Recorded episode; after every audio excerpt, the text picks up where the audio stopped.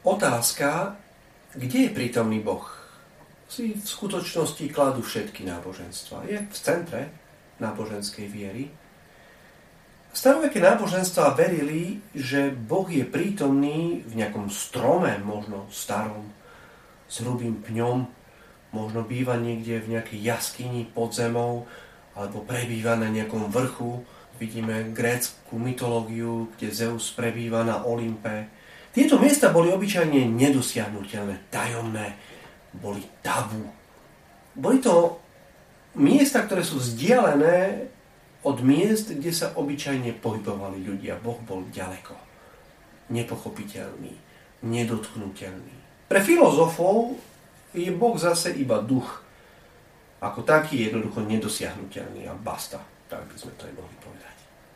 No v dínach našej spásy, židokresťanskej tradícii, vidíme Boha, ktorý je opísaný v Biblii, vidíme Boha, s ktorým sa udeje niečo nevýdané.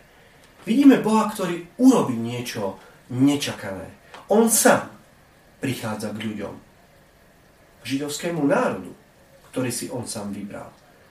Najprv sa zjaví Možišovi na vrchu Sinaj, keď vyvolený národ putuje z Egypta do zasľúbenej zeme potom je prítomný medzi svojim ľudom v chráme v Jeruzaleme.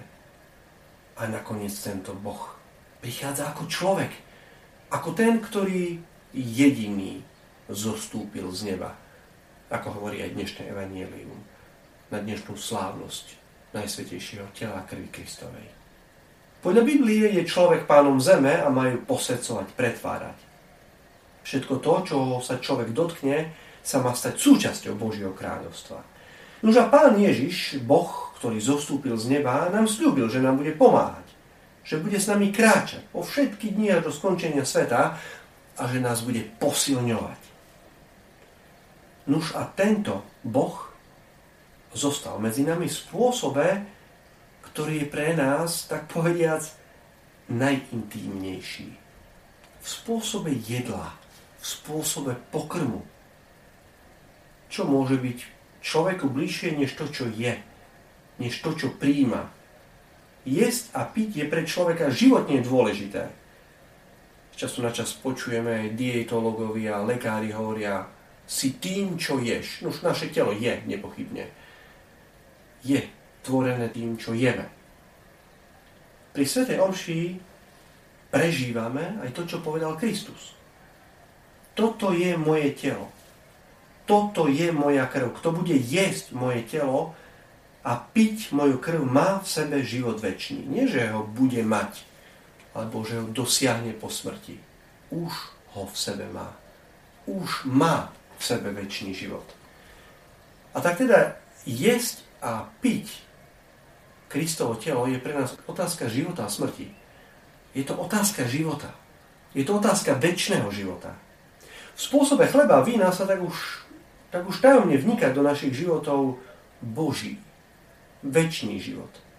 Máme tak už priamy kontakt s nebom. A prítomnosť pána Ježiša v Eucharistii medzi nami je tak prejavom jeho úžasnej lásky, toho, čo pre nás urobil. Francúzska svetica Elizabeth Lesser hovorí, Pán Ježiš prebýva v troch bohostánkoch prebýva v lone Najsvetejšej Trojice, ako druhá božská osoba, Boh Syn. Prebýva v lone Najsvetejšej Trojice, ktorá je bohostánkom jeho slávy. Druhý bohostánok podľa tejto svetice je hostia.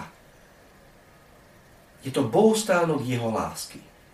A tretí bohostánok je bohostánok našej duše.